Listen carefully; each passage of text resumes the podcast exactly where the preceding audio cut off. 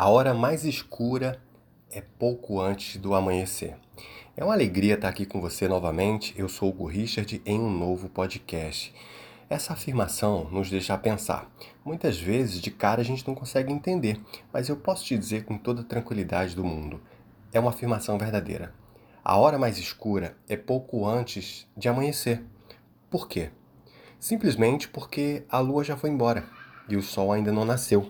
Então, nesse momento, é realmente a hora mais escura, porque a gente tem pouca iluminação.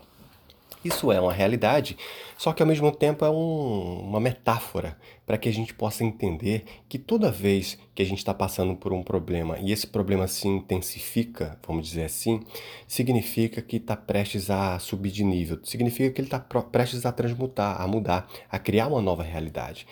Muitas vezes, ou na maioria das vezes, antes de melhorar, piora. Essa é a grande verdade.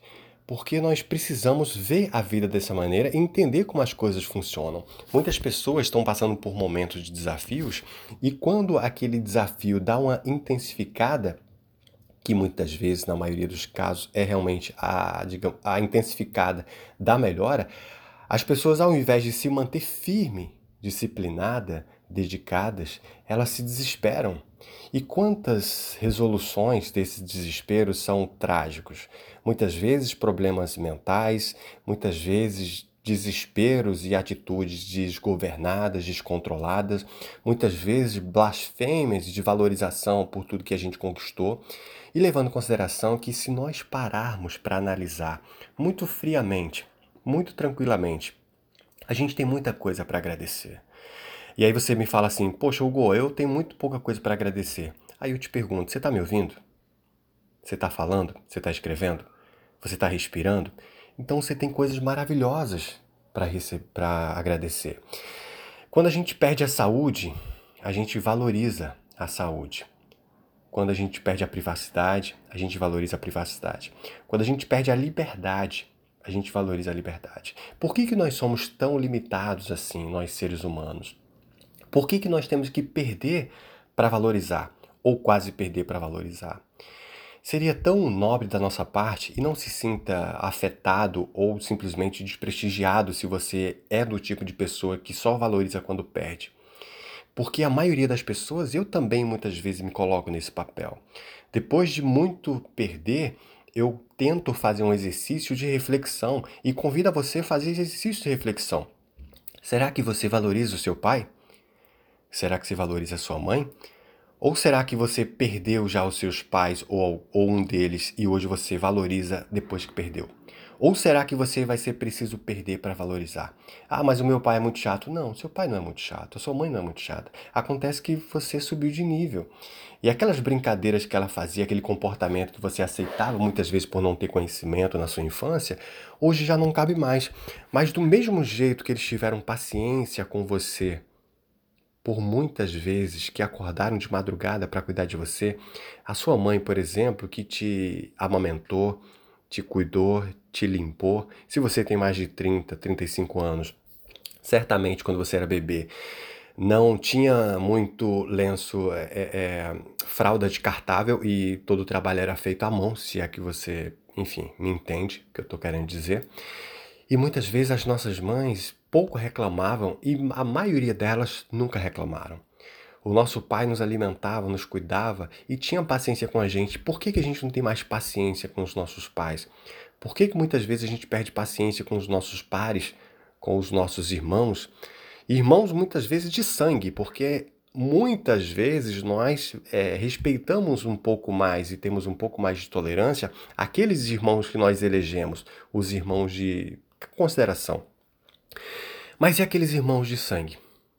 Perdemos a paciência? Será que nós não temos que parar para agradecer e aprender a valorizar tudo que nós construímos e temos? Será que a gente não tem que entender que todo desafio é como se fosse uma prova de faculdade ou de curso ou da escola mesmo, que está nos testando para que a gente possa subir de nível? Ou será que a gente vai encarar a vida como qual o próximo desespero, como se o universo fosse um grande caos e a gente tivesse a todo momento sofrendo absurdos.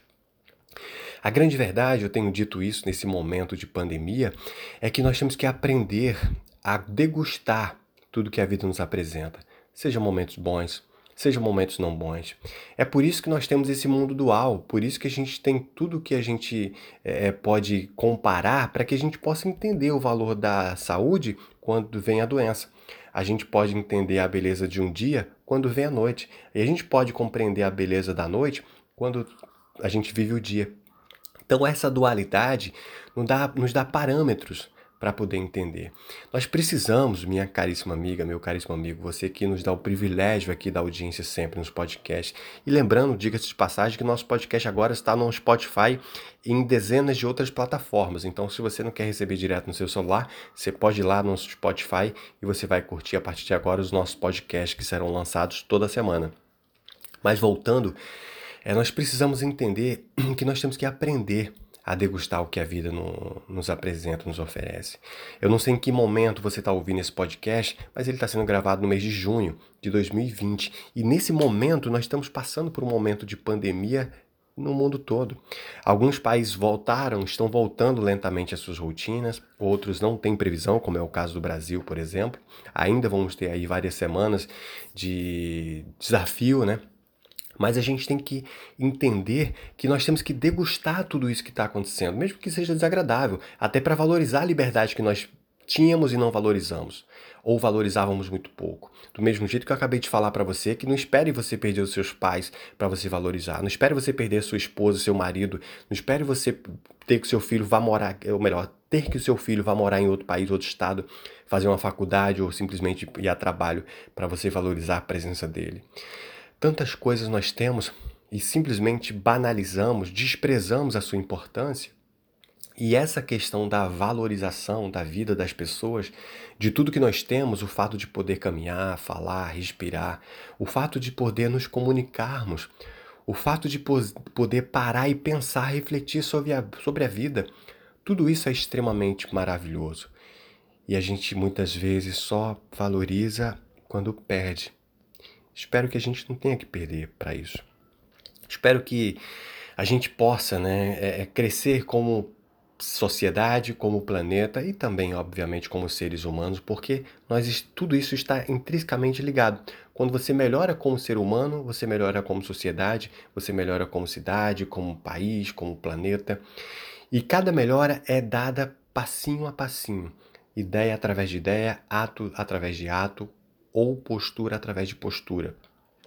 Se a gente quer ver o mundo mudar, a gente não precisa ficar cobrando ao outro, nem imaginando que as mudanças vão acontecer, por exemplo, como um interruptor que você apaga e acende no instalar de dedos. Não. A natureza não dá saltos. A grande verdade é que as mudanças acontecem devagarinho, lentamente. E se você de fato quer colaborar para que o planeta mude, comece mudando de você e que essas mudanças aconteçam de forma gradativa. E toda vez que você fraquejar, não desista de mudar e melhorar como pessoa, como ser humano. Continue.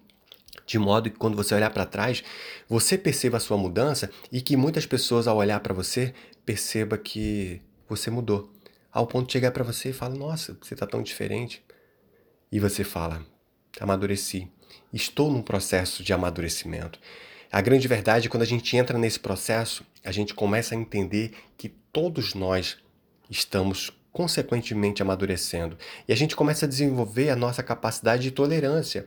Mesmo que o outro esteja errado, não é que a gente vai passar a mão na cabeça e vai simplesmente banalizar as suas faltas, mas a gente vai tentar entender um pouco mais, sabendo que todos nós deveríamos ter escrito na testa: desculpe o transtorno, estou em obra. Essa aqui é a verdade. Que a gente aprenda a valorizar a vida e tudo que ela nos traz, a paz, a tranquilidade, que a gente aprenda a desfrutar das pessoas que convivem com a gente, que nos dão o privilégio da nossa da sua companhia, como os nossos pais, os nossos irmãos, os nossos amigos, os colegas de trabalho, que a gente possa valorizar também a nossa, é, digamos assim, liberdade e comece a entender como aqueles pobres pássaros conseguem conviver tantos anos presos numa gaiola? Como aqueles nossos irmãos menores, como os animais, vivem presos no zoológico? Ah, mas eles estão alimentados e tratados. Pois é, a gente também está alimentado e tratado dentro de casa. Mas a prisão, ela não é feita para ninguém, a menos que aquele ser não seja capaz de conviver em sociedade. Mas aí foge completamente do fluxo natural. Que a gente possa levantar a bandeira da paz e tentar apaziguar os nossos ânimos, tentar aumentar a nossa tolerância e valorizar tudo que a vida nos apresenta. Por isso que nós tivemos aqui recentemente um podcast e o título era, A Arte da Valorização. Que a gente valoriza tudo que nós temos e tudo que nós não temos e não gostaríamos de ter. Eu agradeço muito a você pelo carinho, pela atenção. Agradeço sempre a sua audiência. Reforço o convite. Agora você pode ir lá no Spotify e outras e outras plataformas. Você vai curtir os nossos podcasts facilmente. E eu peço a gentileza de que você comente, compartilhe, vamos inspirar muito e muito mais pessoas. Aqui foi o Richard e a gente se encontra muito em breve. Um grande abraço e até logo. Tchau, tchau.